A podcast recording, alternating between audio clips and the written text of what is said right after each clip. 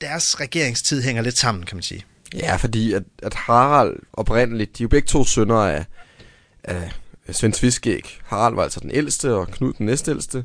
Og Harald bliver ligesom udset sig til øh, at blive konge i Danmark, fordi Svend Tviskæg, han erobrede jo som bekendt, eller blev konge over England meget kort tid, men han havde altså England som et arverige, han kunne lade, gå videre til sine børn.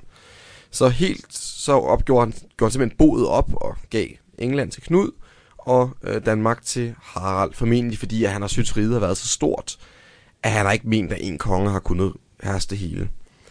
Øhm, desuden så har Knud også ledsaget sin far på mange krigstogter til England i sin tid, så Knud kendte ligesom området. Han har været meget i England på det her tidspunkt. Ja. Måske er hans tilknytning til England nærmest lige så stor, som den er til Danmark. Måske den der større til England, end den var til Danmark på det tidspunkt. Men bare lige for at recappe ganske kort, så i sidste afsnit af Kongerækken, der behandlede vi jo Svend Fiskæg, som med møje og drøje, altså ligesom havde succes med til sidst at blive konge af Danmark, af Norge og også af England. Og da han så ligesom havde nået sit mål, og endelig også blevet konge over England, så går der kun lidt over en måned, så falder han af hesten og dør. Ja.